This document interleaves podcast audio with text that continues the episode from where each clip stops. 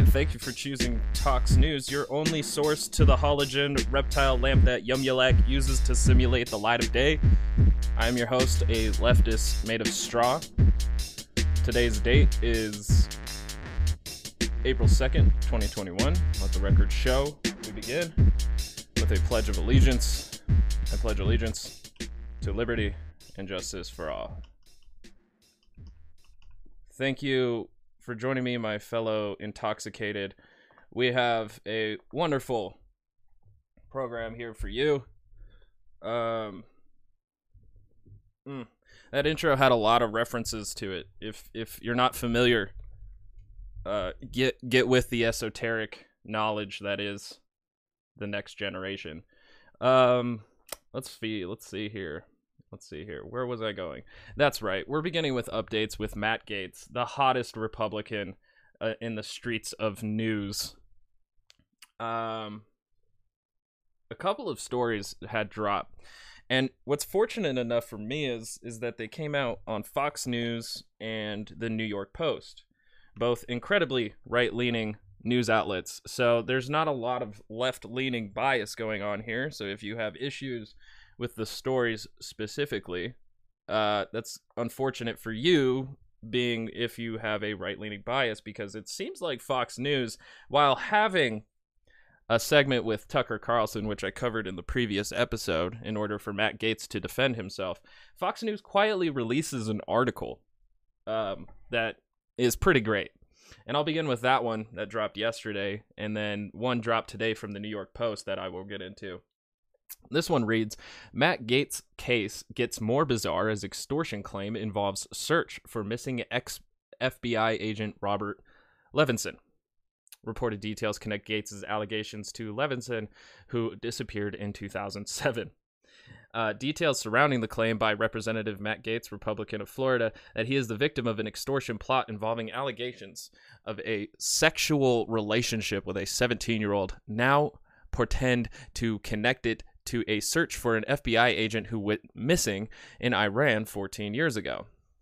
According to documents obtained and reported by the Washington Examiner, yet another right leaning news outlet, uh, Gaetz' family was approached by former Air Force intelligence officer Bob Kent, who claimed that he had located former agent Robert Levinson, whose family presumed him to be dead.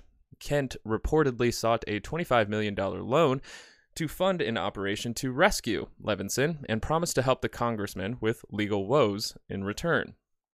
So what's what I find fascinating already in this is that Matt Gaetz uh, spends no time explaining any of this. Um, he threw a former uh, Department of Justice uh, official under the bus as the uh, extortionist for these allegations, one David McGee.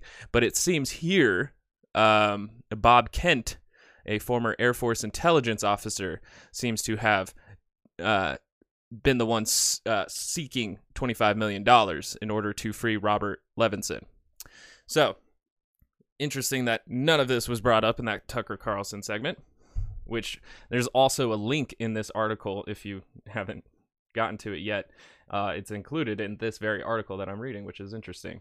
Uh, quote in exchange for the funds being arranged, and upon the release of Mr. Levinson, the team that delivers Mr. Levinson to the President of the United States shall strongly advocate that President Biden issue a presidential pardon or instruct the Department of Justice to terminate any and all investigations involving Congressman Gaetz. Uh, unquote, said the document Kent reportedly gave K- Gaetz's father, which bore the heading, quote unquote, Project Homecoming. So it sounds like Bob Kent was familiar with uh, the investigation into Matt Gaetz and uh, apparently Joel Greenberg, who is a tax collector from the South Florida area, who is, uh, you know, already uh, under deep scrutiny and investigation for his possible, uh, uh, uh, what, what, participation in human trafficking and how that involves Matt Gaetz, we haven't made completely clear yet. But it's very funny here that with this article, it makes it clear that Bob Kent is the uh, guy bringing this to the Gaetz' family attention, um, saying that in uh, a presidential pardon would be optional for uh, Matt Gaetz, which you know kind of rings that this is a lot uh, there's a lot of evidence to show that Matt Gaetz uh, might be guilty of what he is alleged of doing, not including just the one sexual relationship with a 17 year old. It seems that this is a uh, widespread uh, issue that you know is happening in South Florida, even though uh, Jeffrey Epstein, who lived in the area, is dead. So the document stated that Representative Matt Gaetz was currently under investigation by the FBI for various public corruption and public integrity issues. Unquote. It goes on to allege that the FBI has learned of images of Gaetz in a sexual orgy with underage prostitutes. The document reportedly calls for Gaetz' father to place $25 million in a trust account of law firm Beggs and Lane, bearing the name of Levinson family attorney and former federal prosecutor David McGee. There's there's the tie-in to David McGee there. Um, so that's interesting. Is that Levinson's family attorney and uh, former federal prosecutor David McGee is actually the recipient of the $25 million in trust. Um, but Bob Kent seems to be the one levying the extortion for the rescue of one Robert Levinson. So this is a this is a little bit more complicated than Matt Gaetz had ne- uh, initially put forward, as if like David McGee was only interested in um, extorting him for just money for money's sake. Um, seems a little bit more complicated than that. But David McGee's ties to it is a lot more clear now, which I had a, a bit of a struggle trying to figure out yesterday, and that's because I was not aware of Bob Kent. Uh, Bob Kent had not been brought into this story just yet, but now that he's here, the ties with David McGee and the law firm that represents um, Bob Kent, that that that connection is now out in the open. Uh, Gaetz has denied any allegations of wrongdoing and claimed that he was the target of an extortion attempt following a Tuesday New York Times report that said Gaetz is currently the subject of a federal sex, sex trafficking investigation involving a then 17 year old girl. Gaetz told Fox News' Tucker Carlson that his family had notified the FBI about the alleged extortion, naming McGee as being behind it. Gaetz said his father had worn a wire during a meeting as part of an investigation of the extortion claim, and that he believes the Time story had been leaked in order to thwart that investigation. McGee told the Daily Beast, however, that the extortion allegations were completely, totally false, calling it a blatant attempt to distract from the fact that Matt Gaetz is apparently about to be indicted for sex trafficking underage girls. So, I mean, it seems like, at least with this Fox News story, is that there's a little bit of validity to both is that there was a quid pro quo in that if uh, Gaetz's family could assist in the rescue of Robert Levinson, uh, Bob Kent would work to get him a presidential pardon or instruct the Department of Justice to terminate any and all investigations involving Congressman Gaetz. But what's really interesting here is that Bob Kent is a former Air Force intelligence officer, so who really knows how powerful that may be? uh, you know how how much influence Bob Kent actually has to uh, affect the outcome of that investigation. Now, in more developing news, dropping this day, this very day, uh, the New York Post reports Matt Gaetz reportedly showed uh, polls nude photos of women he said he slept with. This is the kind of tabloid stuff I am getting a kick out of, especially with the conservative party always talking about how bad uh, human trafficking it is when it comes to uh, immigrants. So when it happens to a representative this high up in an area that is actually pretty well known for its human sex trafficking, uh, I can't help but look. It's it's a beautiful car crash. Um, Florida Representative Matt Gaetz, who is the subject of a federal sex trafficking probe, allegedly bragged about his sexual prowess by showing lawmakers images of nude women he claimed to have slept with, according to a report. Multiple sources, including two people who reportedly viewed the material, told CNN that the embattled Republican displayed the images of women on his phone and talked about having sex with them. Mm. Has anybody ever told him about the, you know, uh, kiss, don't tell? Or maybe even, you know, when you're a politician, maybe you should go by the policy of ask or don't ask, don't tell. You know, um, there's probably no reason that a politician should be um, you know, in his workplace, talking about the proclivities of his sexual private life. Um, one video showed a nude woman with a hula hoop. One source told the net the network, "quote It was a point of pride. A source told CNN about the 38 year old who is being investigated by the Justice Department over whether he had sex with a 17 year old girl and paid her to travel with him across state lines. Gaetz has denied the allegations in the strongest possible terms, and according to CNN, there is no indication these images are connected to the DOJ's probe. May or may not. As news of the investigation broke on Tuesday, Gaetz claimed he was the victim of an extortion plot, which the FBI is probing separately. Quote, over the past several weeks, my family and I have been victims of an organized criminal extortion involving a former DOJ official seeking $25 million while threatening to smear my name, unquote. And as we know from now, um, Bob Kent was the original Air Force intelligence officer who seems to want to release, uh, help free uh, Robert Levinson out of Iran, and that's why he went to the Gaetz family for $25 million and asked it be wired through uh, David McGee's law firm. So, quote, we have been cooperating with federal authorities in this matter. My father has even been wearing a wire at the FBI's direction to catch these criminals, he added. Gaetz and his representative, uh, or his representation, did not respond to CNN's request for comment on the images and videos he allegedly showed to lawmakers. The FBI has reportedly questioned several women who claim they were paid to sleep with Gaetz and his friends in drug field trace. Wow.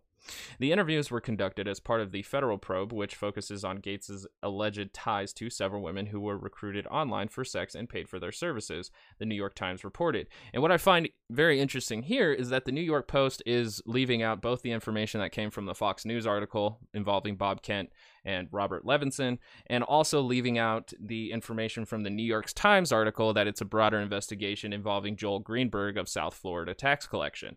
So, um, it's amazing here how like how many pieces this story itself is broken into. Um, receipts from Cash App and Apple Pay that the Times reviewed reportedly showed payments from Gaetz to one of the women who told pals the money was in exchange for sex. So yeah, um, you know, and that's you know that's that's that's something honestly, because even if Republicans will never get the the light of day of you know um, getting prostitutes um, because of the social conservative values that most of their supporting base uh, holds dear. Um, it's unfortunate because they could legalize sex work, and uh, you know, uh, Matt Gaetz would be in a lot less trouble here if it was consensual and within a legal bounds of prostitution, regulated prostitution. But unfortunately, Republicans and their supporting base will refuse to make sex work legal uh, by any means necessary. So this is a lot more shadier than it needed to be, to be perfectly honest with you. Now, as far as the underage situation goes, uh, that's a different set of rules than just you know um, regulated sex work that we could possibly enact through legislation. But the Matt Gaetz story will continue to develop, and I think it is one piece uh, piece of juicy meat. Um, but before getting into the video segments, uh, Mother Jones, a left leaning uh, news outlet, has a pretty short profile of Matt Gaetz on Twitter that I found interesting, and I would like to read to you. So, the Mother Jones thread on Twitter goes like this First, you should know that Gaetz is from a place called Niceville, a town of about 15,000 nestled on, oof, this is that's a hard Choctawhatchee Bay, just off the Gulf, of Mexico. The Gaetz owned a second home in the nearby town of Seaside. The Truman Show was filmed in their house. If anyone was responsible for Gaetz's rise to political fame, it's his dad, Don Gaetz, whose deep pockets and even deeper connections in Florida politics are one reason Matt's, uh, Matt is known in his district as Baby Gaetz. In 2000, when Matt was a high school senior, Don ran for Okaloosa County School Superintendent. One of Don's opponents was the principal of Matt's high school.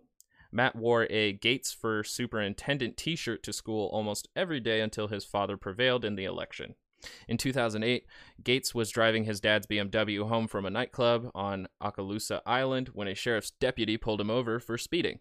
The sheriff's deputy smelled alcohol and asked Gaetz to take a field sobriety and breath test. Gaetz refused, so the deputy arrested him.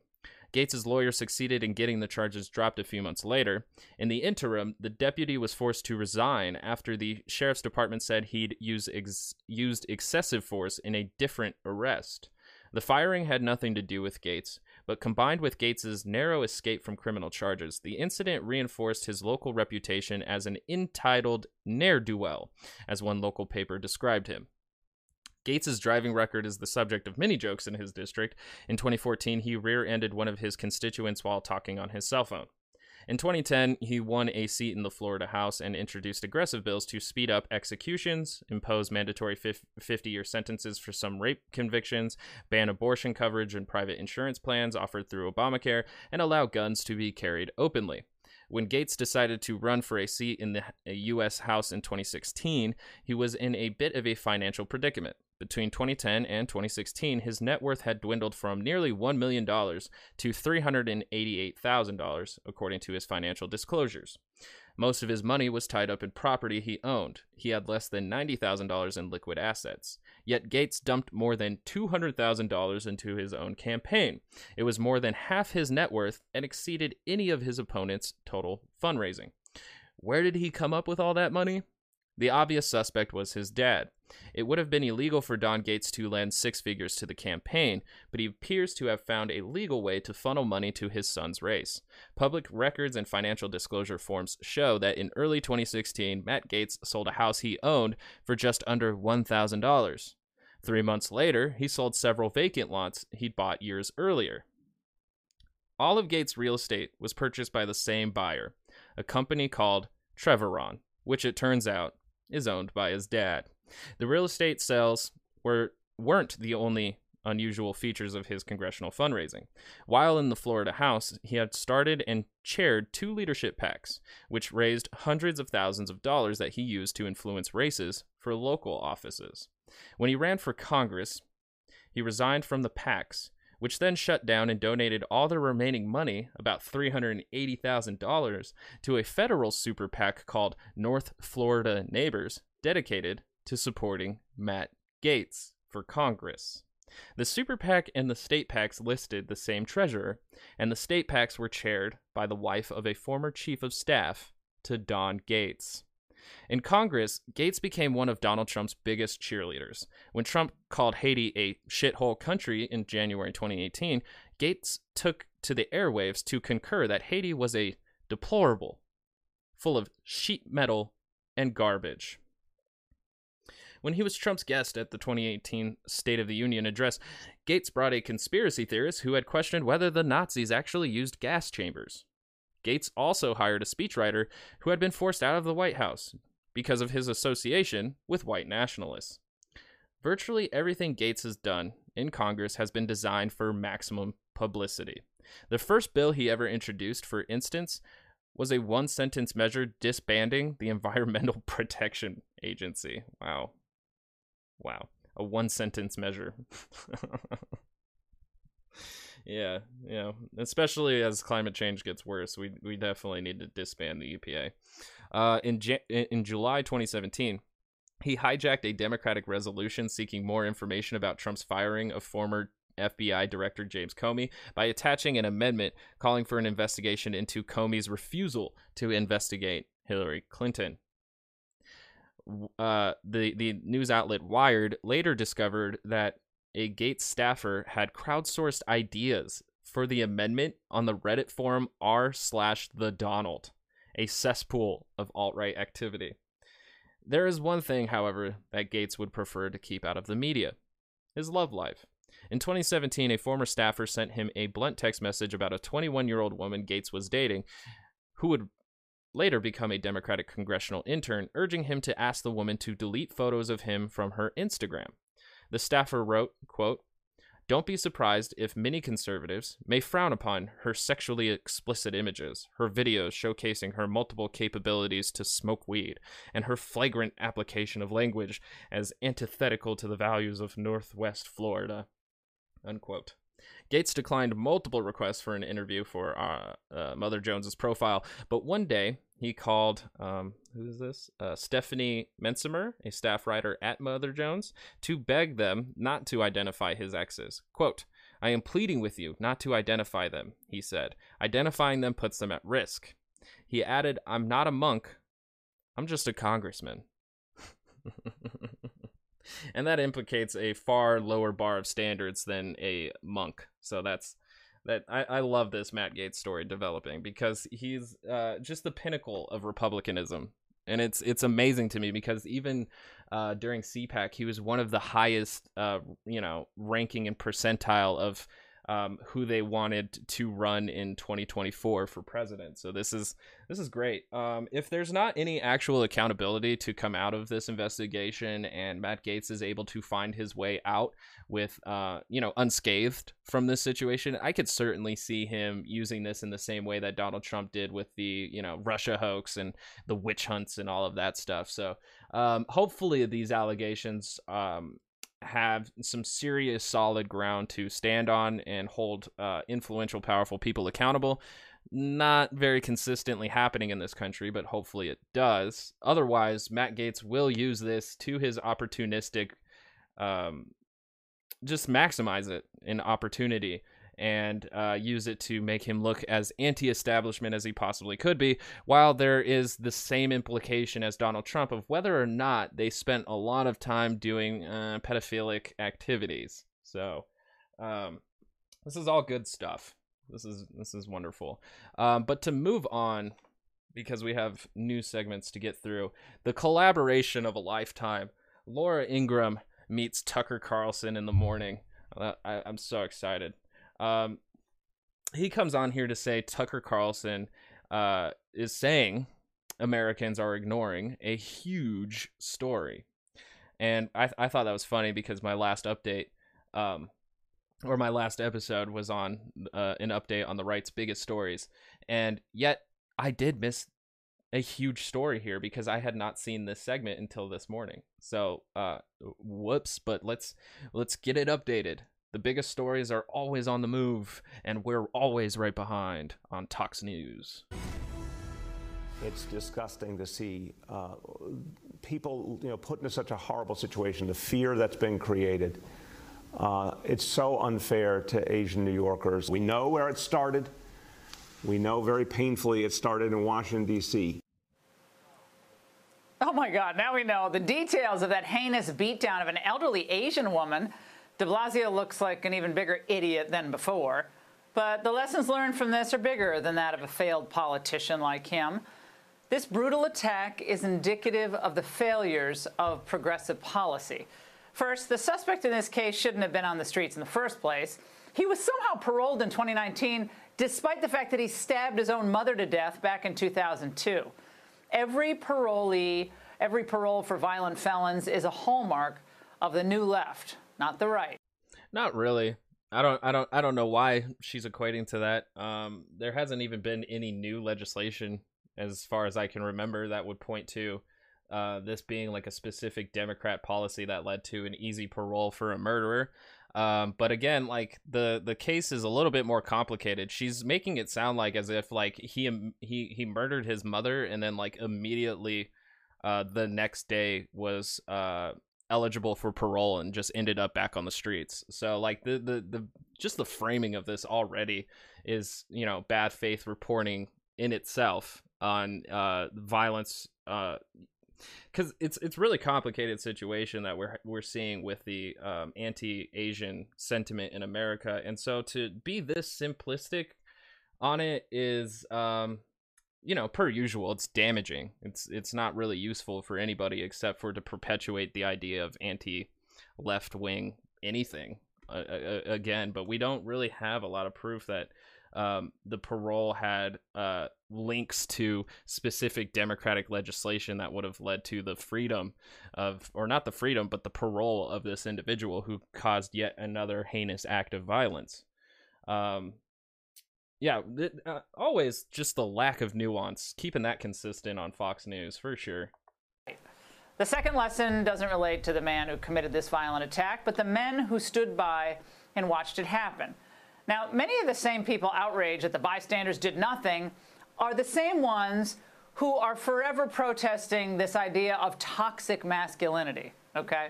It turns out that when you reduce men to pathetic and shamed beings, they act like pathetic and shamed beings. Joining us now. So the whole tie of this is the the push forward from I guess mostly the feminist movement and other left wing woke culture, quote unquote, um, is part of like the push to eliminate toxic masculinity or at least call it out when it happens. Um, that's not legislation. So again, we can't say that you know a certain um, characteristic of an ideology, such as anti toxic masculinity, um, had really any effect on this individual's parole. Um, so I don't.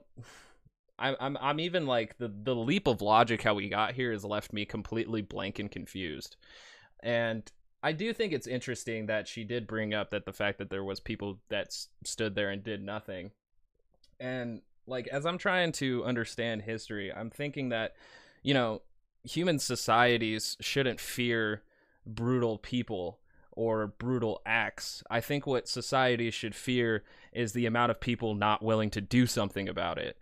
And um, I am I'm genuinely convinced that the the conservative right wing media echo chamber is getting people to um, accept brutality, and um, in exchange of being the defensive line against left wing ideologies, policies, or thought. So um, I don't really know how we're going to balance out the scale because brutality usually has to be met with um, its opposite in order to battle it, which I guess would be either compassion, but you know, I don't know if, you know, being wholeheartedly compassionate against somebody who's brutalizing is going to neutralize the situation. So maybe safety is one way because in safety you can encompass self-defense and in defense you can you can end a brutal person, but I don't really know how we're going to um alleviate the brutality that happens uh, throughout America because so long as we like what do what do we really do you know? If if we if if if a man is brutalizing somebody and you kill him in a lot of ways through our laws and understanding of self-defense um, you can be found innocent of your brutality ending another's brutality. But in our whole criminal justice system do we answer if he's arrested do we answer the brutality with more brutality? Because in our country we have this belief of you know the the punishment must fit the crime. There's to be no cruel and unusual punishment and that's a pretty subjective thing because depending on you know a person's own um, character the the the punishment is going to vary um you're going to get a, a variety of punishments to the same crime depending on who you have answering to it. So if we have a brutal judge um, bringing down the verdict on another brutal human being, are we not just perpetuating the cycle of beating down brutality upon brutality and the the sneakiest way for brutal people to get past uh, causing illegal brutality is to become a judge thus causing legal brutality, state sanctioned brutality, or joining the military, and that being the other outlet of brutality. So, we are in such a deep hole. and I think like the the only the only escape for me is to better understand hopefully philosophy and civics um on, only because I was robbed of that as a child. So um yeah, we're we're in a very deep hole, and I can't see a lot of uh, progressive ideas coming from Fox News because you know they're anti-progressive, and I don't see any solutions whatsoever coming from Fox News because their solution is to stay the course, which is not a real solution. It's it that's that's that's a misdirected, um, misguided solution to uh, just keep just keep rowing, you know. But that honestly, like, I'm I'm just super nerve wracked by you know the amount of uh, American on American brutality that we're we're seeing just uh, year after year after year. I mean, it, it it it began in the Civil War and it really hasn't ended. Now, Tucker Carlson, host of Tucker Carlson Tonight, as well as Tucker Carlson Today on Fox Nation. Tucker, can I do your voiceover? I wanted to That's insane. Tucker Carlson has two shows, one in the morning and one at night. You can get them right when you wake up, and then you can get them before you fall asleep. That is effective propaganda. That that wow, wow. I I hate it, but good for you, buddy. Tucker Carlson today. Can I do that, please? I think you'd be better at than I am. I'm not a voiceover I like genius. that. I'm so glad you said that about toxic masculinity, and then when you reduce people to husks, to fearful husks, that they behave that way. You're exactly right. Someone should have grabbed that guy and stopped the assault or held him. For Wait a minute. Wait a minute. The toxic the toxic masculinity applied to the bystanders of that and not the person who perpetuated the violence? That's crazy to me. That's really crazy to me.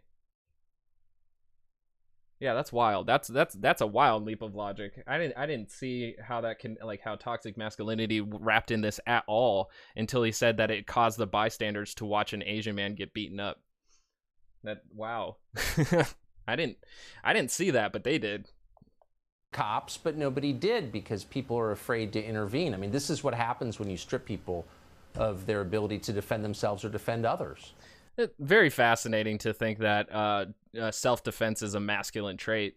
That's uh, that's very degrading to uh, any uh, you know feminist MMA fighter, um, or you know any you know feminine MMA fighter.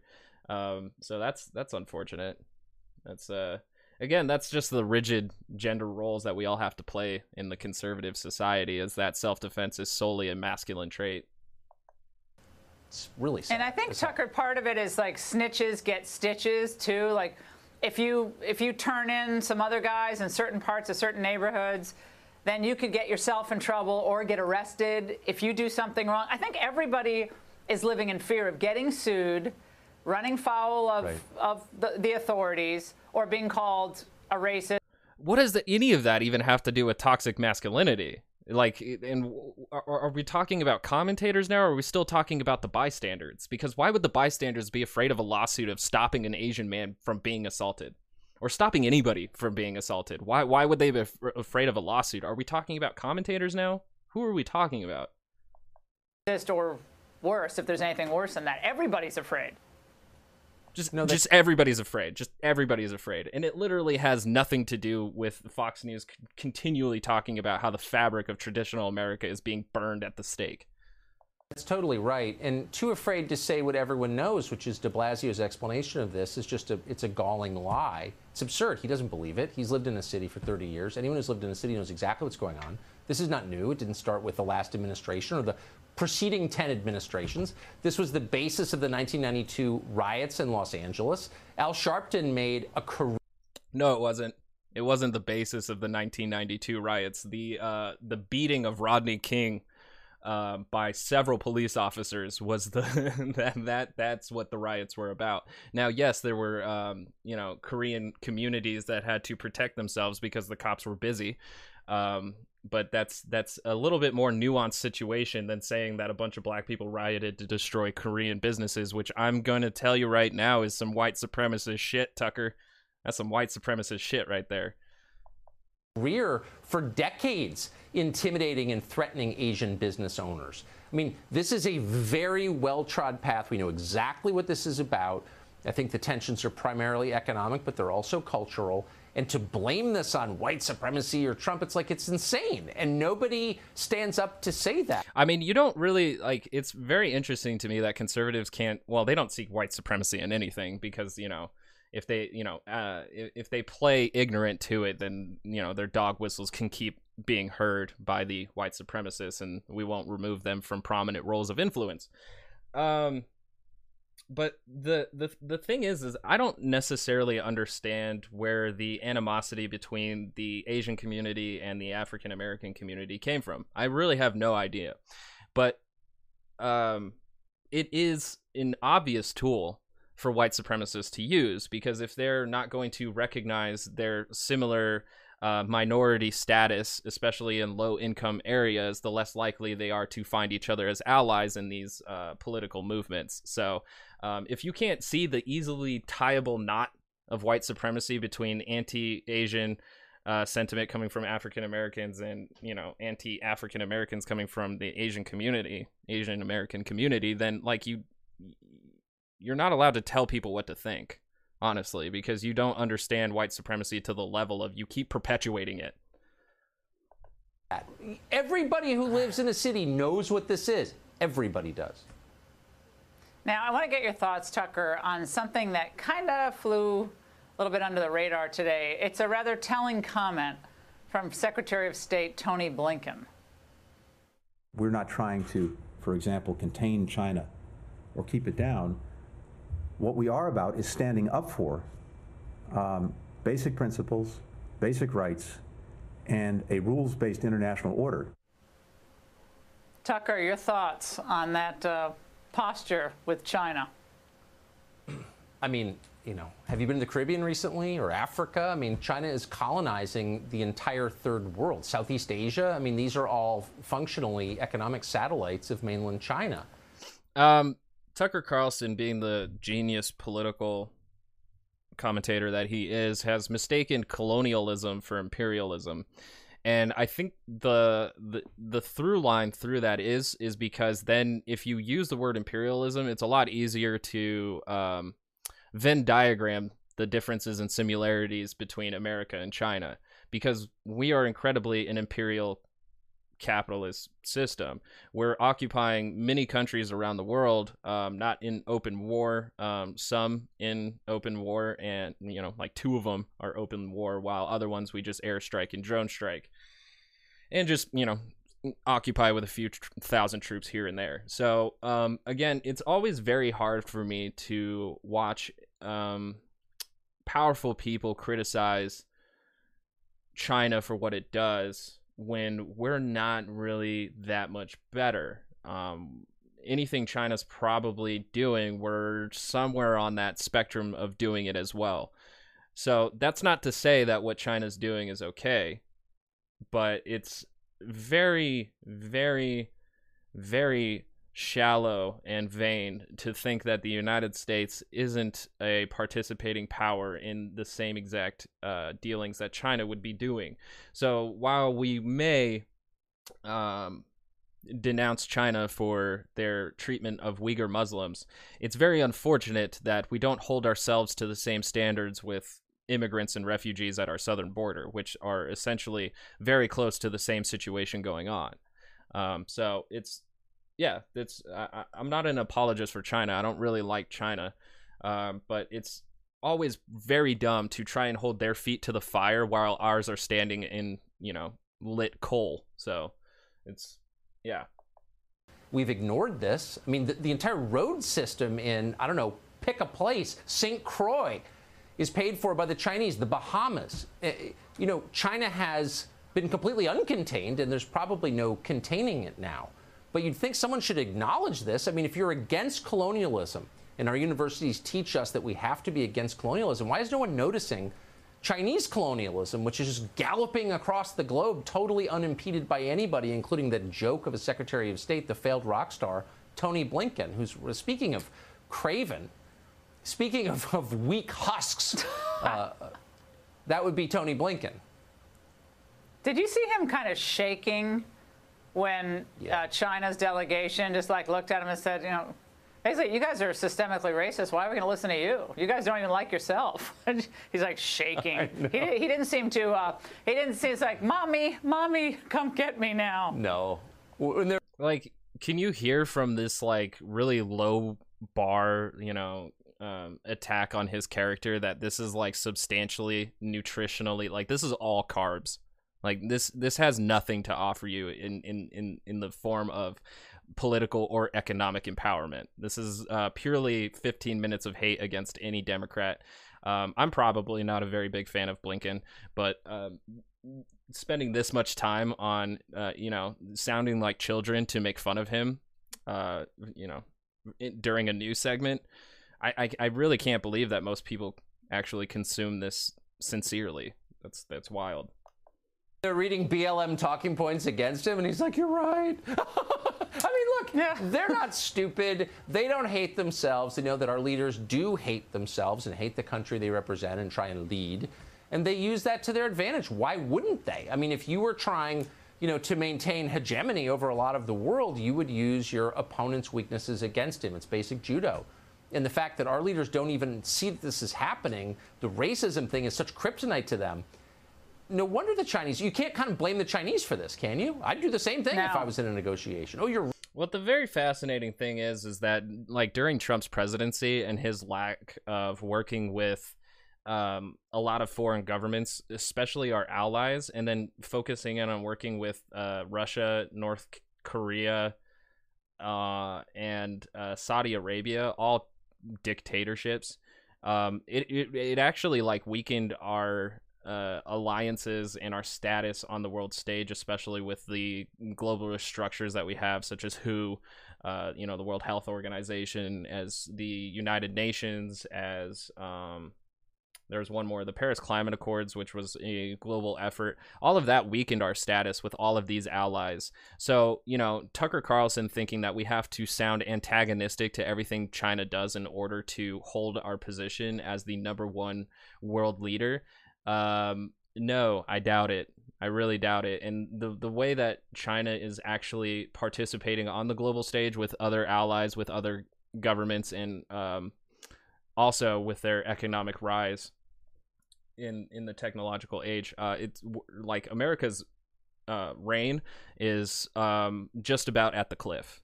So, um, you know, do with that as you will. But I'm not going to say that not taking a strong enough stance against China is causing that so much as um, we're having. We've had political leaders who are completely antagonistic and so ultra nationalist that it has led us to a, pe- uh, uh, uh, an area of isolation, which so far isolationist policies don't really prove to help um, propel a country to a leadership role amongst global leaders. So uh, I'm going to blame Trump for that one, um, for our weakened position in the world stage. racist. Okay. Hey, Tucker, I want to move to your new show on Fox Nation, Tucker Carlson Today. Now, you had a, a really cool interview with um, Michael I'm really missing here what the huge story was, too. Is the huge story that we have a couple of Democrats who aren't strong enough on China? Because this is something that they've reported on multiple times, especially on Tucker Carlson tonight. I'm not feeling, I'm not seeing the huge story that we're missing, unless it's the fact that Tucker Carlson has Tucker Carlson today now. So I don't. Moss, who is this, uh, who does, whoever doesn't know him, he's this Pulitzer Prize winning journalist. Uh, and Today in breaking news, you may not have heard, but fuck China. I'm Tucker Carlson. You know, like what? What? Wow, like I, I, I feel so like intellectually vacant at this point because it, like what, what what were we offered in in that whole segment besides fuck Democrats and fuck China? and, he, and he's written a lot on addicting foods. Watch. yes. So the people engineering, marketing, positioning these products don't eat their own products, either because they know better health wise or they're concerned about losing control. I think that's one of the difficult aspects of this is kind of knowing who's vulnerable to overeating these products and when and how can they how can they deal with that.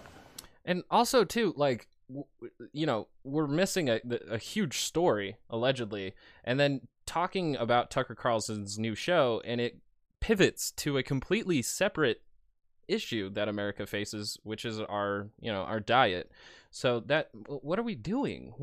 Like there there was a movie that came out a long time ago about how addictive sugar is and how much it you know uh, contributes to uh, obesity and diabetes and how the sugar company had spent a lot of time trying to downplay that and blame uh, fat as the predominant like the the, the nutrient fat um, as the predominant uh, causer of obesity and diabetes. So why why are we pivoting to this story that actually is years old if not a decade Well, don't we see the same thing, Tucker, with the big tech CEOs who many of them strip They're not even talking about what the guy just talked about. They're just circling back to the same issues over and over again. Well, isn't sugar a lot like big tech? Like, yeah, dude, all, most big industries are exactly the same as each other. Yes. like, what, strictly limit their ah. own kids' screen time. But like, no wonder Tucker Carlson's lawyer argued nobody should take him seriously. I can't. I can't at this point, and yet millions of people do. This is, oh my god. they're happy to saturate our kids with it. That's exactly right. The country's really unhealthy. It has nothing to do with COVID. I'm not lecturing anyone. I've certainly. What do you mean it has nothing to do with COVID? Like, COVID's obviously a piece of our health. Like, you can't just say that we're an unhealthy country and ignore a pandemic that has killed hundreds of thousands of Americans. That's weird. It's very weird. Yes, sugar is bad and it's it's contributed to a health crisis and even created a high risk factor for a lot of coronavirus recipients, but or uh, in- infections. But like, what the f- like? Yeah, yeah, that's part of the problem too, Tucker. But it's not.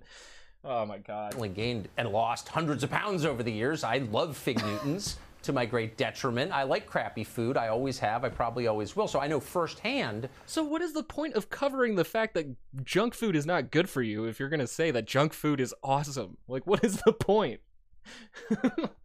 that there is a compulsive part um, uh, of the experience of eating these kinds of foods. Like you eat an apple, you don't feel like eating six more apples. You eat an Oreo, you'll eat the whole bag. Why is that? Because these foods have been engineered by big companies to make. Because artificial sugar is much more stronger than the natural sugars that are produced in apples. But the thing is, though, is that you could train yourself. You could train yourself, but um, you know, it's a little bit more difficult because the artificial sugar, and it, it is shown in the documentary that I seen almost 10 years ago that artificial sugar activates the same uh, sections of your brain as a, a cocaine addict would. So, um, you know, let's talk about that a little bit more. This isn't even effective denouncing of sugar. It's just like, hey, I'm part of the real issues that affect you and not doing anything about it. make them addictive in the same way that tobacco products were, which, by the way, I also enjoyed. I'm not judging anyone. I'm just noting this is a huge story. It's transforming the country physically, and everyone is ignoring it. And I'm not sure why we shouldn't ignore it. because it's decades old and we did nothing to do anything about it. But you remember when Michelle Obama wanted to put out a better lunch program? I'm sure I could find a news segment of Tucker Carlson downgrading the fact that Michelle Obama wanted uh, healthier lunches for uh, kids going to school. I bet I could find that story. I, I bet I could. ignored. It's a big deal if you get type 2 diabetes at 35. Like, that's not a small thing for anybody. So, why are we pretending it's not happening? It is happening, and people are getting rich from it.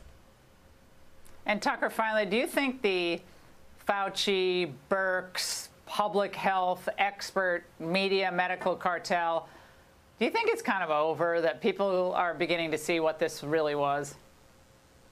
I think the whole thing is over. I think the whole facade is just shattered. Like nobody, if you don't believe the lies, then you don't believe any of the lies. I mean, that's why we did a segment like that because people all of a sudden are realizing, wait a second, maybe everything they're telling me is is not on the level. Maybe the food pyramid's wrong, which of course it is. And so I actually don't think they're convincing anybody. They're just trying to make people obey. Just read the catechism. Here's the bumper sticker, recite it or else. They're not trying to make a case for rational people to buy into. Like, we're way past that. Tucker, congrats on the new show. We will be watching. you, Laura. And it's great to have you on the Ingraham Angle. And don't forget, sign I up for it. I'm- Fox Nation now. And yeah, and you get to uh, get this, plus you get exclusive access to other original content, events, your favorite personalities like Tucker on any device. So use the promo code Tucker. You get a 30-day free trial. Tucker, you better come back soon. Done. Laura Ingraham, I'm honored to be All here. right. Thank you. All right, great to see you tonight. Womp womp womp womp womp womp womp. Um, honestly, I, I I didn't even pay attention to the to the last bit he was saying just because I I had lost interest. Like, how many issues did we move around in that with the huge story? And the huge story being uh that sugar is addictive and bad for you. How old is that story? How well known is that already? So it's like, what are we doing, y'all? What are we doing? Um. You know, I honestly thought I could find that Tucker Carlson attacking Michelle Obama, but nope. Let me see. Let me see if I can find it on. Because, I mean, conservatives are basically a hive mind. As soon as they take a position, they're usually going to back it up. Um, let's see. See if I can try Fox News if they lose job for feeding hungry students. Hmm.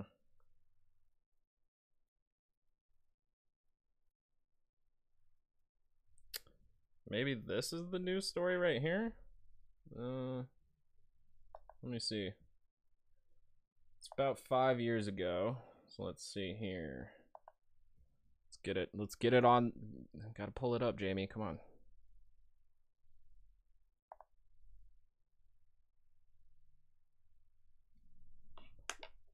Uno momento. It's a loading. And then I have a wonderful Tim Pool. I'm segment Lauren Green. New Mexico has outlawed the practice of lunch shaming. It's a tactic used to punish kids who don't have enough money to pay for their school lunch. In some schools, kids are stamped on the arm for not paying up. In others, kids are forced to clean tables in front of their peers. This begs the question why are kids being punished for their parents' inability to pay for lunch? Here to discuss our former deputy of national finance overdue. Um, and it's great, I think, to have a bipartisan bill uh, presented by and signed by uh, Governor Martinez in New Mexico. Um, I think it shows good government. I think it will be used as a model uh, for other uh, states to consider.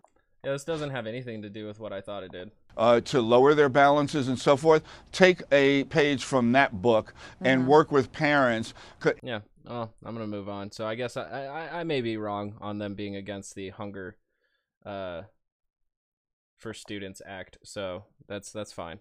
That's fine. I can be wrong about that. Um, I'm I, I it's still just very ridiculous that Tucker Carlson thinks this is a huge story that was never brought up. It's it's of course like we have a huge sugar industry that's not going to relent unless we do a massive shift in consciousness and understand that better nutritions uh lead to better people. So let's get into this Timmy Pool because we're we're keeping up on the updates from last episode, and this one, uh, Michael Knowles has defended Steven Crowder, and um, now Tim Pool is putting his hat in to defend Steven Crowder, and like I said, it's mainly because a lot of these conservatives are a part of a hive mind. So as soon as some, you know, they take a position, everybody has to line up and add their voice to the echo chamber. So the article comes uh, originally from The Verge, who says YouTube has removed Steven Crowder from its partner program indefinitely, which is being uh, him receiving ad revenue, which happened uh, before in 2019, I believe it was, after he had um, been harassing um, uh, Carlos Maza, I think his name is from uh, Vox. Um, he con- continually used homophobic uh, performance and slurs to uh, just annoy the shit out of everybody until he was removed from receiving ad revenue, which Crowder doesn't really need. he's got a subscription fee to get his full shows, and he's also backed by Blaze TV. That's Glenn Beck money. So he doesn't necessarily need uh, YouTube advertisements, which are usually small contributions to a YouTube channel. Um, and I also find it funny because they the, the, the conservatives were incredibly quiet when Destiny, who is a prominent uh, liberal uh, streamer on Twitch, had lost his ad revenue from them. He he was a part of a partner deal where he was earning hundreds of thousands of dollars, but after he had said he had said uh, something in, akin to he was feeling he would feel okay with neo Nazis patrolling the streets to make sure that the BLM uh, riots or protests don't get too out of hand. So Twitch decided to remove him from their partner program for that. And the conservatives were really quiet about it. Like Destiny's removal just went completely under the radar as far as it goes with uh, mainstream right wing media. But uh, in YouTube's statement, it said in order to monetize on YouTube channels, must comply with the YouTube Partner Program policies, which include our community guidelines, Google AdSense program policies, and advertiser-friendly guidelines. Channels that repeatedly violate our policies are suspended from the partner program. In addition, we mo- removed a video from Steven Crowder's channel for violating our presidential election integrity policy and applied a strike, meaning uploads are suspended for one week. Now, I find that very interesting because the the video itself had also uh, a, a moment in it that went viral where Steven Crowder was being incredibly racist against black farmers. Um, so that I'm I'm surprised that the election integrity was the issue here, and they had pointed um, um, Verge to a specific um, guidelines here pertaining to controversial issues and serious events. And I scrolled down to this specific area that I find very interesting because YouTube will demonetize your video based on controversial if- issues, which refers to topics that may be unsettling for our users and are often the result of human tragedy.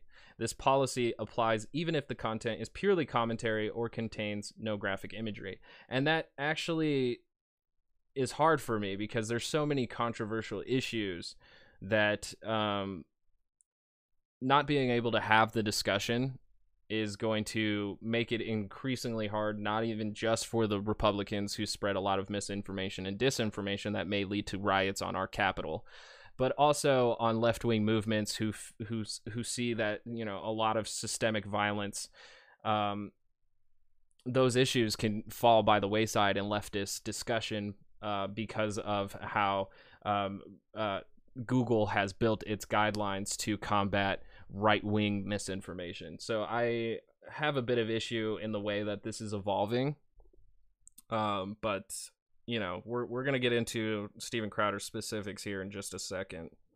But overall, I don't like a lot of direction that uh, these guidelines are going in. But it, it's hard for me too because I do want to see accountability for people who misuse their platforms. So it's it's very rough waters that we're heading in towards. And thankfully, I go through Anchor, who I don't think I'm breaking any guidelines for, um, but uh, Anchor allows me to upload um, my podcast to all platforms. So um, check out Anchor if you do if you don't want to deal with Google's uh, authoritarian uh, BS. But you know, I've always said it before a lot, pretty often. Is even you know, you, Crowder isn't canceled. You, you know, YouTube is a very predominant platform for people to get their stuff out and be seen by millions of people. Um, but Crowder is still able to advertise, you know, his show through other outlets. Um, and as conservatives are building their foundations for their media outlets, um, you know, they're going to increasingly not worry about this so much. But this narrative definitely contributes to the idea of their. Um, what, what, what uh, their their you know manufactured dissidents in that you know they're being so oppressed by the powers that be um, when you know they're very much close to being the powers that be as they possibly can be. So it's it's it's a it's a manufactured narrative, although it still does have um, implications for a lot of people that aren't just Steven Crowder.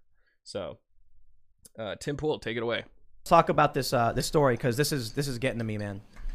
Uh, first, the first story we have is from The Verge. YouTube has removed Steven Crowder from its partner program indefinitely.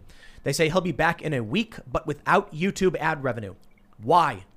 No, seriously. When you get a strike on YouTube, you don't get removed from the partner program. You just get told, hey, you got a strike. You can't upload for a week. You can't live stream. Why did they remove him from the partner program to take away his revenue?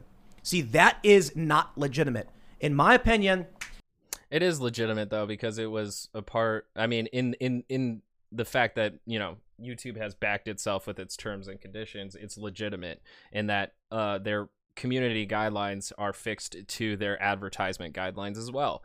But what I find very fascinating here is that Tim Pool simply says that they took away his revenue. I doubt that the ad the AdSense that comes from YouTube has a significant dent in Crowder's revenue. I really doubt it. And I don't know if, you know, Crowder would agree with me or if he's going to appreciate it. They're they're they're just trying to remove him, and they're going to find any reason. And we got more stories. I'm going to try and go through these quickly. If they wanted to remove him, they could. They could. They just could.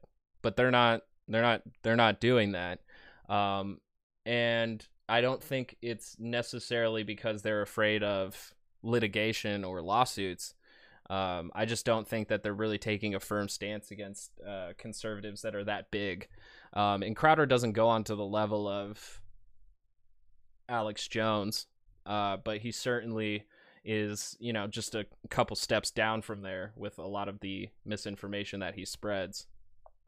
The Verge says two weeks ago, after YouTube revealed its definition of hate speech was so narrow that it couldn't remove a wildly racist tirade for being wildly racist. What is this, The Verge? Is this an opinion piece or is this fact based news? You see, this is the problem with media. That's why channels like Crowder's are important. That's why shows like ours are important.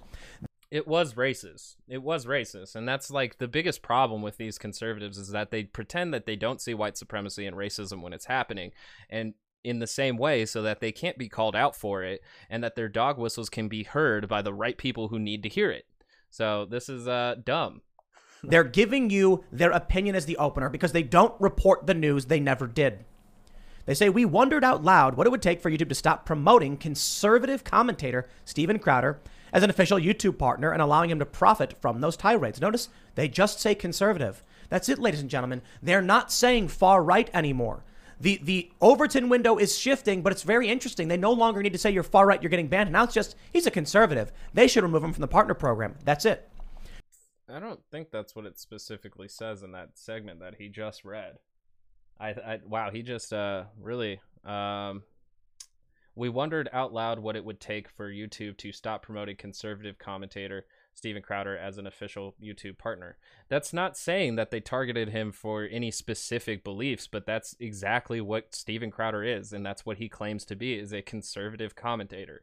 So the Overton window hasn't been shifted. It's almost as if they're, you know, respecting his pronouns or his adjectives and using them. That's wow. The the conflation here. It's always conflation uh, conflating things to a much worse degree than they actually are, and that fits into their victimhood narrative. Um, because Steven Crowder, even though you know a lot of things that you know, conservatives have moved considerably far to the right, so the farther right is like uh, the, the only step farther right that they could take is fascism, probably. So um, yeah, and, and, and it really serves in the fact that a lot of the conservative news outlets uh, repeated the same uh, misinformation that Donald Trump had done since the beginning of the election. So, um, yeah, they, they considerably moved further to the right and a lot closer to authoritarianism and ultra nationalism, which, you know, with the right combination and the right leader could easily give us fascism. So I just, you know, I'm not surprised and it's it's it's, it's amazing to me that conservatives perceive themselves as not moving far further to the right. They said today we have a partial answer. YouTube has officially suspended Steven Crowder's main channel from YouTube's partner program indefinitely, which includes removing his ability to run ads. It's also banning him from uploading videos for a full week after his latest infraction, a now removed video that reportedly challenged the legitimacy of the vote in Nevada. YouTube has a policy against false claims the election was stolen. Full stop lies or misframing, to say the least. The policy that YouTube has, as was explained to me by YouTube, is that two criteria must be met. You must say something specific about the election, and you must say something specific about Donald Trump together. Crowder did a video where he investigated voter addresses and sent people to, people to those locations. In those videos, he never says anything about the overall implications of the election and even said in an update video he couldn't anyway. He doesn't have the evidence. In fact, he even pushed back on Mike Lindell, saying Mike Lindell's claims about Dominion are wrong. Someone gave him wrong information. So what YouTube is claiming about what Crowder did is illegitimate. And, and even if it was true that he did one video where he said this, why take him out of the partner program? Now, here's where it gets. The thing is, is um, I, I'm not too familiar with the video itself. I did you know watch a little bit. And what's also funny to me too is that when they did the original video for that reporting of the nevada addresses they had the information wrong. They, their their their uh, supposed reporter had gone to the wrong address and filmed the wrong parking lot and they had to do a edit to that news story but the thing is, is that yes, they took down this one video, but throughout Crowder's channel from November 3rd, he was covering stories just like this one, which perpetuated the idea that the election was stolen. And he would usually advertise it on YouTube as hashtag stop the steal. And his videos usually said hashtag stop the steal, which is the perpetuation of the narrative that led to the Capitol 6 riot. So like January 6th riot. So like it's there's an obvious through line of how this narrative is actually harmful and Crowder continued to perpetuate it regardless of the change in the YouTube guidelines that were made clear to everybody who participates on YouTube. Absolutely insane. I don't know any truth to the validity of that. You have to mention Donald Trump in as well as the uh, the voter fraud for it to be linked together. I've never heard that, and Tim Pool didn't provide any source or evidence to that whatsoever. So I'm just gonna have to go off the good grace of his word, which I don't I don't do. I don't easily believe Tim Pool because he's just in the same vein as Steven Crowder, which is misinformation, disinformation, and misrepresenting, misframing, all of that. They do that constantly. So I can't take him on his word for that. Crowder put up a video explaining what was going on. He put it on Instagram and he put it on his other YouTube channel, Crowder Bits, because he's got like 855,000 subscribers there. YouTube took that video down and issued a warning saying that he was circum trying to circumvent his ban. All right, I'm going to break something down for everybody. I know That's pretty obvious that that's exactly what he was doing. By basically uploading through another channel, that's circumventing your ban. Like, and if he continued to make channels in, in order to do so, like, that's pretty obvious. Like, why not? I mean, it's it's pretty obvious that Crowder didn't have to have himself do the video in order to make it seem like it was less circumvented, but he obviously did it himself, which was in, in an attempt to circumvent his ban and to get his voice out there to as many people as he possibly could. Because if he had did it to in in just Instagram, that's a much more um, limited audience than to the YouTube channel. Like this one here has 119,000 views where his, you know, YouTube channel Crowder Bits has 800,000 subscribers. I'm, I'm, I'm going to, I, we got people here to hang out and talk, but I've got to explain all this. I had a conversation. You may know this. We had Alex Jones on the show. Alex Jones said something. A lot of people mis- misheard what he said, including myself, and it didn't matter. YouTube didn't care. They said, well, it was bad enough. And they removed that episode with Alex Jones and Michael Malice from this channel, issued a warning, and I talked to them on the phone for quite some time, and they refused to reinstate it. I said we could take out that little tiny one second snippet. We could take it out, maybe put it back up, and they said no. And I said, okay, I'm going to have him back on the show then. We're going to do it again. And we did. And I said, in the event you guys give me a strike, what does that mean for my other channels? And I was told by YouTube, so long as the content is different from what you do on these channels, it is fine. And I said, okay. And you, you, you can see then on how uh, Steven Crowder's content and him making a video specifically talking about his ban isn't actually a different issue. It's it's a subsequent issue to the issue that he got banned for. You you can see that, right? That's a, that's a pretty obvious connection. Okay, Timcast IRL is a conversational show with guests where we go over news stories. My other channels are me and my personal rants and monologues. Is that substantially different? And I was told, yes. They're not the same thing. They're different channels for a reason. And I said, okay. Well, that means that's what I want to know because if you give me a strike on I like how he even like reframed it there is that like okay so it's different types of shows but when he clearly started up here it's not the type of show it's the content so um that that that was a very good way to turn that real quick so for people who are easily able to buy whatever Tim Pool is selling that was an easy sell right there that was an easy one but um yeah no Crowder didn't he used a different format. That's true. It wasn't his usual show, but it was a part of the same subject that he got banned for. So it's still consistent here, Tim. Even though you tried to weasel your way in into a inconsistency, that's not inconsistent. This channel, I can still keep producing on my other channels, right? Then I'm willing to take that risk. We're gonna have because like if he if he had the the video of him and Alex Jones that got pulled on Timcast IRL, right? but then that video gets gets taken down. That doesn't mean Tim Pool can then take that segment that that was uh, reported and taken down. That doesn't mean he can take that segment and put it up on his other channel. That would still be the same subject matter, and he would be forced to face the same ban or the same you know pulling of that content and then probably a ban because you know technically it's two strikes on the same individual of multiple channels. So you know it's almost like you know you create it's in the same way that we were talking about Matt Gaetz on how his dad had a company to circumvent financial campaign laws to you know funnel money into Matt Gaetz's uh campaign. By having shell channels it's not having multiple channels isn't going to break the consistency of the the the the um, content creator themselves. They they still are held to the same standard, no matter how many channels you create.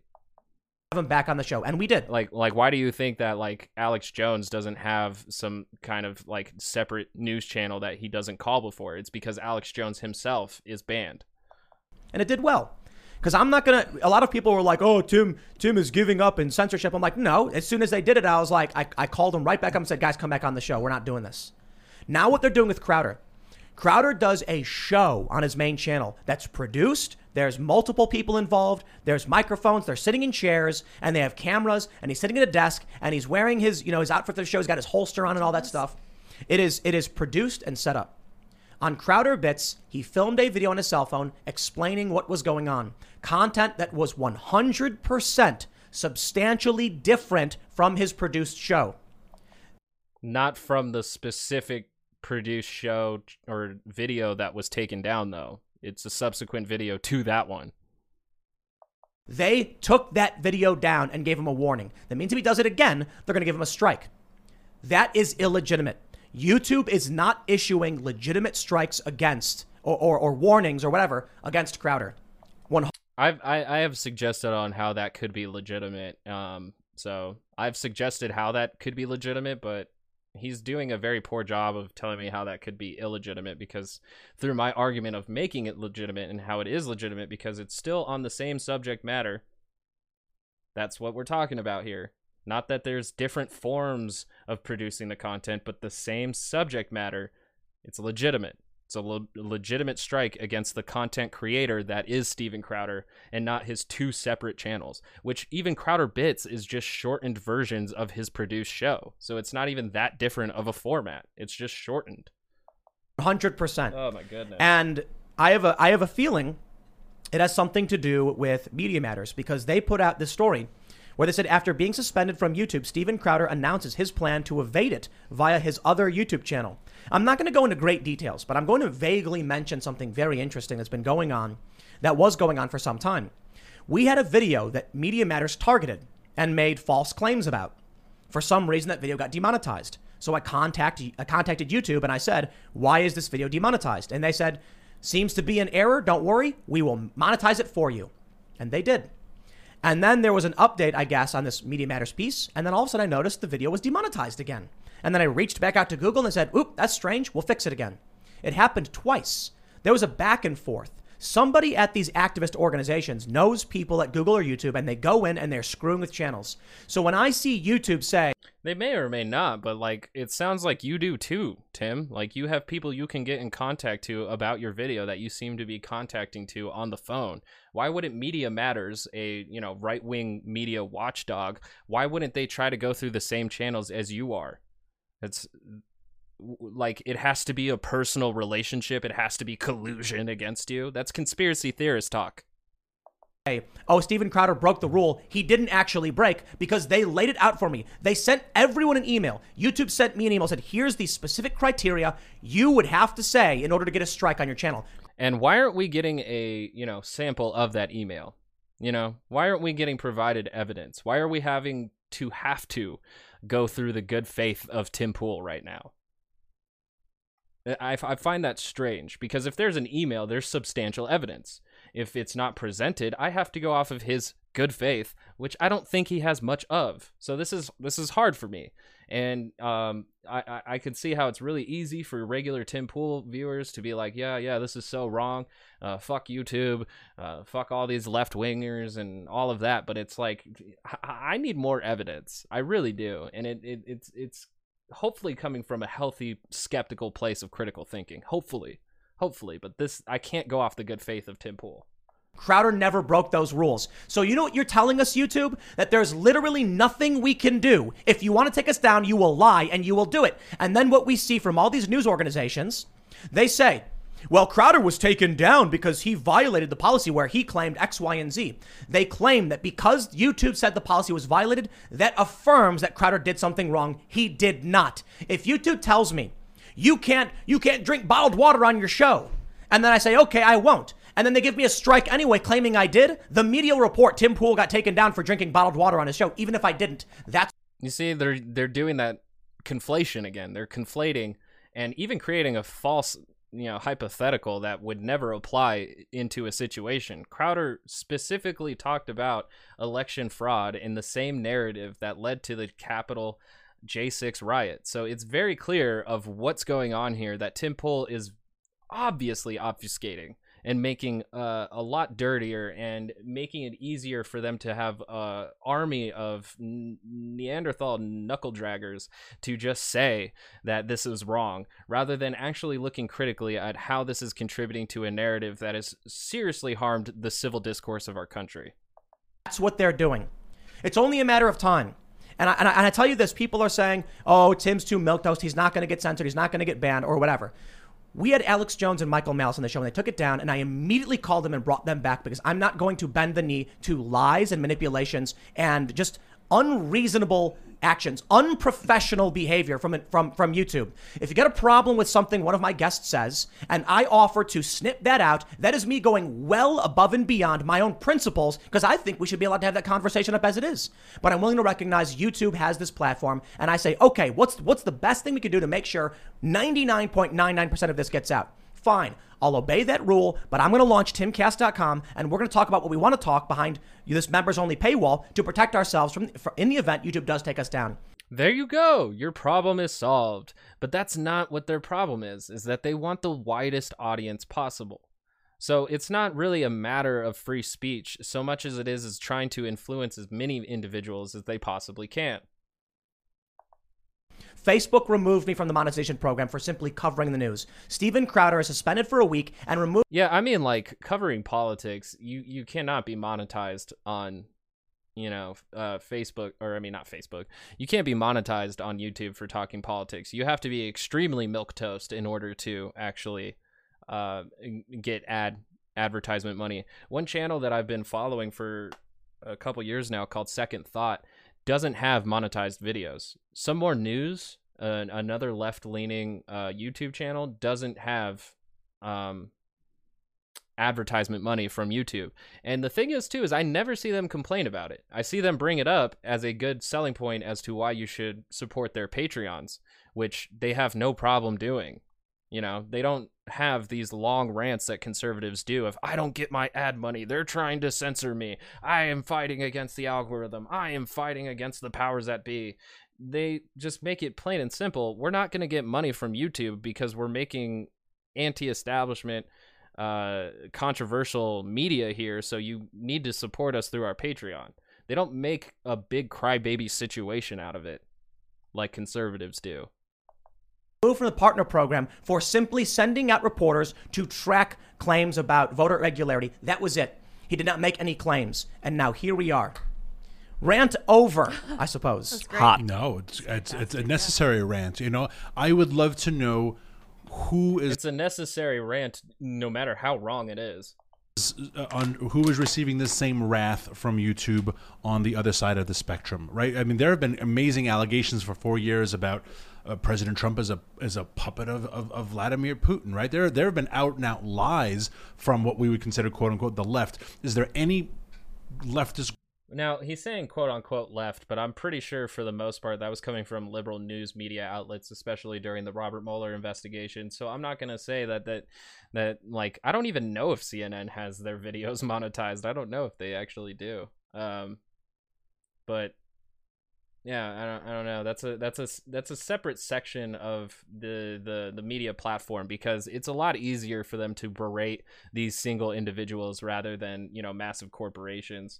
Um, that really you know they get their ad revenue from uh, TV that's more potent than their YouTube ad revenue. So yeah, I don't I don't even know. I don't know what we're talking about here at this point group as big as Steven Crowder, who has been kicked off the platform for these types of, um, uh, violations of service. And again, I, I brought up uh, Destiny as the perfect example, who was a partner of Twitch streaming. He he he earned hundreds of thousands of dollars for his political streams on Twitch until he said that he would feel comfortable with neo Nazis uh, patrolling the streets to protect businesses from Black Lives Matter protests. So, um, saying you're comfortable with neo Nazis patrolling your streets might be something that YouTube does not, or uh, Twitch doesn't want to pay people to talk about. That that might be something that's uh, significant and seems to be being ignored by conservatives, and that's a that's a liberal uh, t- streamer. He Destiny is extremely liberal, and he's been on Tim Pool's uh, show before, uh, having disagreements with Tim Pool. So, yeah, uh, it it happens on both sides of the aisle. It's just one makes it a much bigger issue than it needs to be than the other. While I feel like Destiny did lose a large chunk of his income when he lost Twitch's uh, support, for sure. No. Only small progressives have been Yeah. banned. There have been many of them, smaller channels, and they shouldn't have been banned either. I have found, and I'm not going to name them on here, but I have found a lot of radical, so-called conservative channels that, um, yeah, they they they they have speech that is really close to extremism, using uh, Christianity in as as as a tool to say why their position is so right and why they need to defeat leftists in in in the uh, marketplace of ideas. So there's there's a lot more radical, smaller conservative channels that I've seen not be touched at all, and it probably feeds into the idea that they don't really get much view from uh, alternative uh, people who don't agree with them to report their channels. Um, so they fly under the radar. But um, yeah, I've seen a, I've seen a good amount, and like Nick Fuentes still like circumvents YouTube's guidelines and is able to put up videos too. And he's one he's like one of the closest fascists that I've seen have a YouTube channel. Steve Bannon had a had a channel going for a minute, and he's ultra nationalist and wanted to. He he was pretty open about his desire to destroy the government in order to build a uh, more nationalist apparatus. So that's it's it's just so amazing how tuned in and plugged in these guys are while also just like avoiding context and other information that would feed into this. I 100% defend the right of all of the socialists, democratic socialists, progressives, communists to produce on YouTube. And I've seen some of the channels that got removed on the left, and I don't see a legit, legitimate reason as to why they were banned. It seems like See, and he's he that's that's a very safe position and very smart strategy there to say that I support people who I don't agree with to have their uh, content be on YouTube and be monetized and be supported. That's a very interesting position to take there because then if somebody is to say, well, Tim Pool's videos actually contribute to harmful events in the United States and his channel should be demonetized and brought down, then he's going to be say he's going to be like, "What? I I defend your free speech. Why why are you attacking me?" what YouTube is trying to do is create a monoculture. They're trying to force everyone into a, I don't want to say center left. I don't necessarily want to say far left. Homogenous, But a just homogenous establishment Democrat left position. Hmm. Getting rid of Crowder is, a necess- is necessary for them to pull off something like that. And I tell you, I'm not into, I'm not big into conspiracies, but they just came out and made claims about why they removed Crowder's content. And I, actually having privy to information, speaking to Google, no, they are these statements are just not true. The claims made against them not true. I- here, here we go. I'd like to add, I, so you know, I built Minds. I was one of the founder, co-founders of Minds, and I helped design and cr- construct the website. Real, real And- quick, for those that aren't familiar, Minds is another social media platform. It's got it can host videos, you can post things. So I had to ethically I had tried to sign up for Minds when it initially started back in the day, and I had no idea of the connections that it had and who started it. But when I first got onto it, I thought to myself, "This is a terrible us- user interface." Like it, it was literally the Tidal of like Facebook and Twitter. You know, Facebook and Twitter being like Apple Music and Spotify having amazing user interfaces, and then Tidal and uh, Minds just having the worst user interfaces that I've ever come across. Even though like the the templates for a good user user interface are easily accessible. We build out the terms of service. Like, how are we gonna how are we gonna adjudicate user violations of our terms, basically? And I was an administrator, and what I realized pretty early on is you don't ban people. You ban the channel if the channel is in violation. Assume nothing about the people hmm. because that person can make another channel, and if that new channel doesn't violate, you don't mess with it. So that them going after Steve is effed. It's messed up. You don't target But again, I was very clear that the video that he did on Crowder Bits is subsequent information to the video that got taken down. So there's a consistency going on here. They didn't ch- he didn't change his content. He didn't change anything to do uh to to be on YouTube. He he he did nothing except for continually uh go against their guidelines. individuals. That makes no sense. Your terms specifically target channels, not people. So the thought that he would make another channel and do something that doesn't violate terms and still get it taken down is insane to me. This is why I'm saying they're targeting him and his business. Because, as I stated, the rules are if you have two channels, I'll try and make this clear. If you have two channels and one of them is videos about dogs and one of them is videos about cats. I mean, I think it's very funny because you could make the case that YouTube is targeting Crowder because of the amount of times that he's been scathed by them but it, it, then there's also a reasonable case that crowder is continually trying to break their guidelines in order to get this type of attention so um, you know both cases are equally true at this point mainly because i don't know the exact truth i'm not in the uh, corporate building of YouTube, and I'm nowhere near Steven Crowder and his personal discussions with his production crew. So both sides of that story could be equally true. If we're going to assume that YouTube is targeting him, why not be able to assume that Crowder too is targeting the guidelines to get this negative press, which in turn works for good press on the conservative side of the narrative? Cats and your videos about dogs gets take gets gets a strike because a dog, you know, I don't know, sniffed a butt or something, and they're like, oh, you know, it's, it's it's inappropriate. And you put up a video about a cat, that's supposed to be allowed because it's a different form of content. If Crowder uploads something that's not his show, he's not commenting on the news, he's simply saying, "Hey guys, here's an update as to what's going on." They are screwing with him. That's it. They're they're they're they're, they're targeting him. It is unfair, and I'm sick of the "but my private business" argument from all of these establishment crony types. It's, it's just not the case. We need balance and we need representation for people of different ideas, different ideologies, and, and different perspectives. Yes, that is very true. But when certain narratives actually contribute to harmful situations, that's what's put into YouTube's guidelines and they have to step in. I too also believe in accountability for people who perpetuate narratives that lead to harmful situations. Not that I necessarily agree with everything YouTube does in order to achieve that goal, but um, that is the pre- prevailing goal is to uh, minimize harm and suffrage by containing narratives that could lead to harm and suffrage. If they get rid of Crowder, Crowder's fans don't go away. They get angry. They go other places. So you know what? In that regard, maybe YouTube will absolutely cripple itself by doing this. I doubt it. But the problem is that Alphabet, Google subsidizes YouTube so that other video platforms can't be as successful. And that keeps a stranglehold on the market for channels like, like mine or everyone else's. But more importantly, YouTube is first in, best dressed, and the biggest. The second biggest search engine, I believe, in the world. And it is used by everybody. We ask only that those rules be applied fairly and that the contracts they have people sign are upheld. So I wonder this if YouTube says you must abide by our community guidelines, otherwise we can ban you, but then they, they ban you or strike you, even though you didn't violate those guidelines, I wonder if they're in breach of their own terms on their end. I wonder if there's a possibility that you could go after them because we have seen strategies like this before. I don't know exactly what. To- yeah, and if that exists, then you know Crowder and his uh, company is in full right to pursue litigation. But so far, we haven't seen any of that. Most of this just seems to be stirring up the same old narrative of poor conservatives. Bull. What Crowder will end up doing, I know that his uh, uh, half Asian lawyer Bill made an announcement about you know what's happening. The Blaze posted it, and for those, you know, I, I want to make sure I give a. Sh- like, is Bill really that proud of being known as the ha- the half Asian lawyer Bill? Like, I, I don't know how I would feel if everybody knew me as the half Mexican guy. Like, I I'm more than that, you know?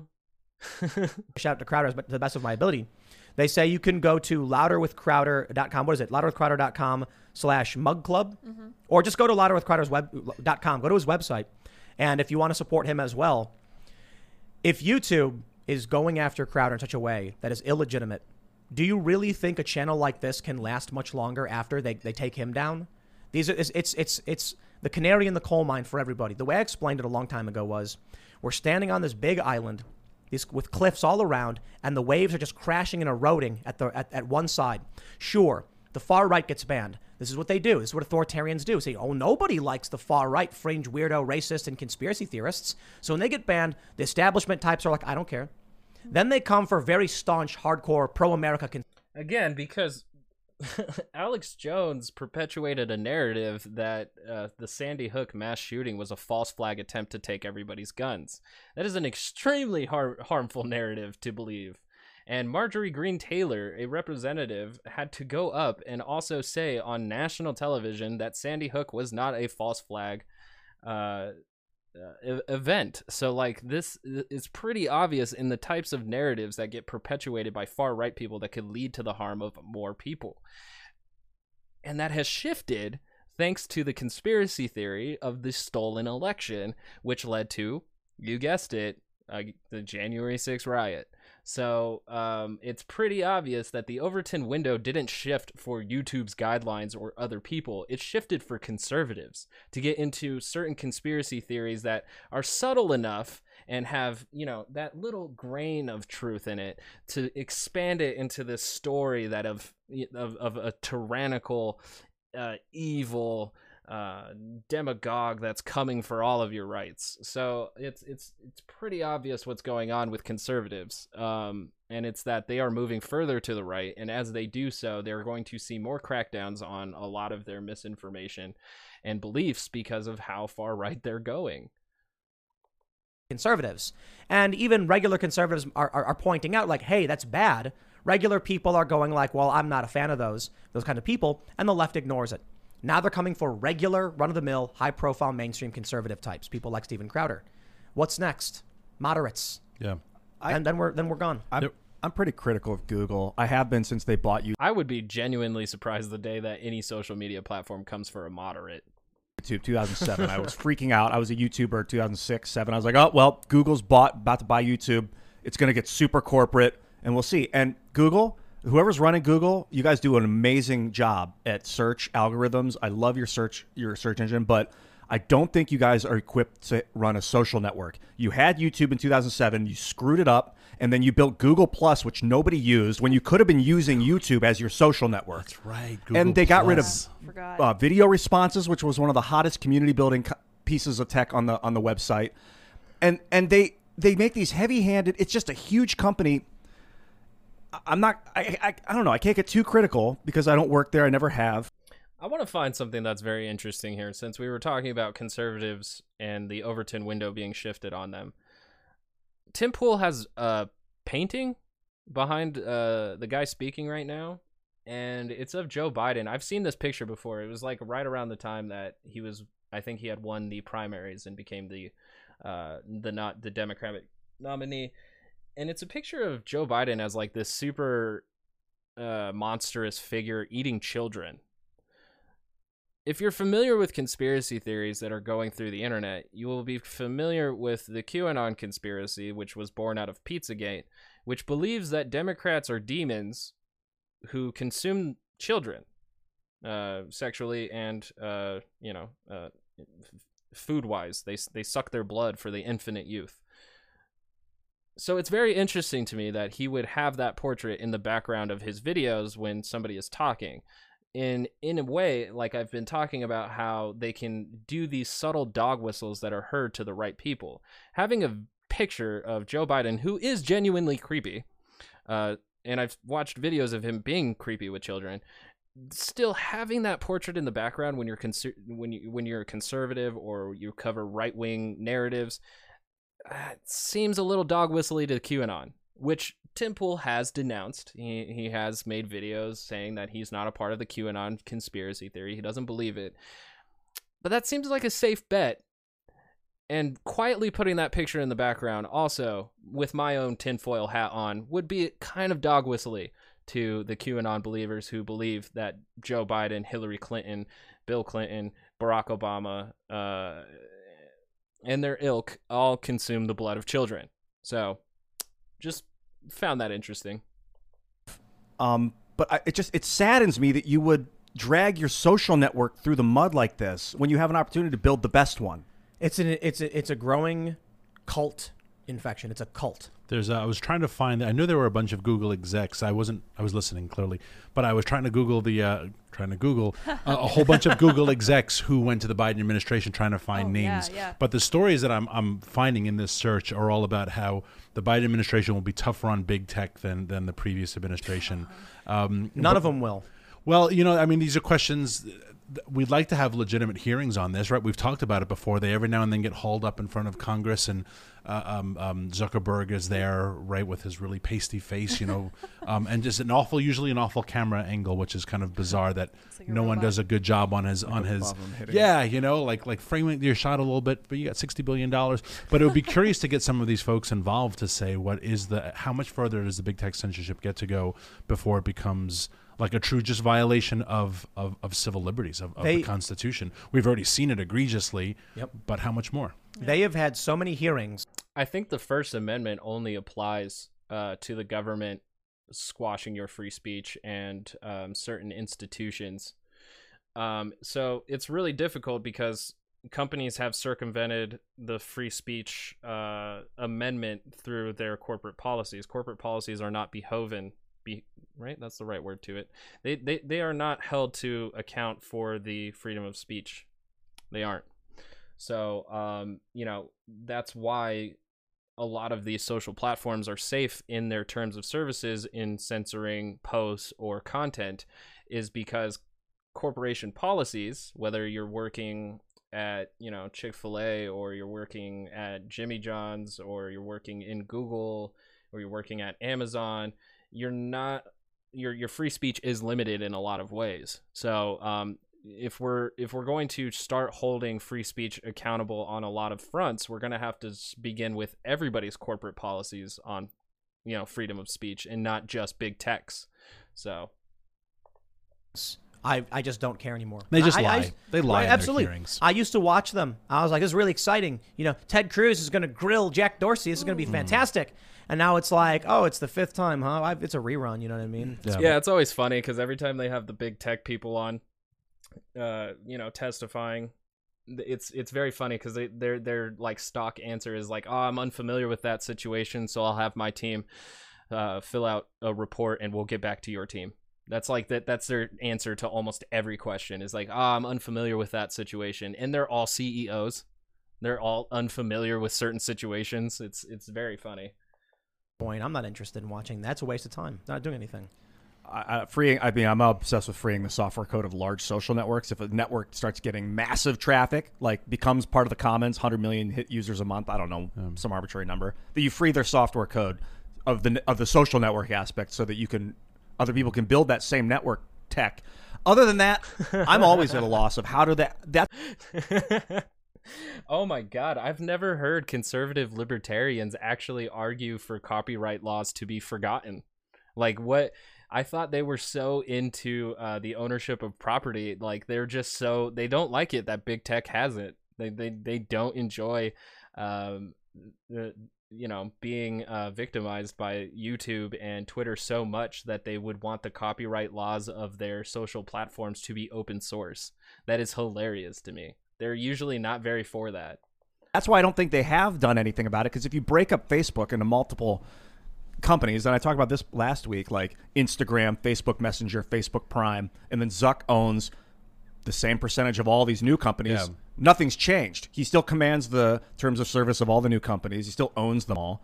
So you can't have to break it. remove 'em. So yeah, what's- but can you? Le- I don't think you can legally do that. So what's the real risk then that people looking for internet freedom end up on TikTok, which is owned by the communist Chinese? Oh, and there's less there.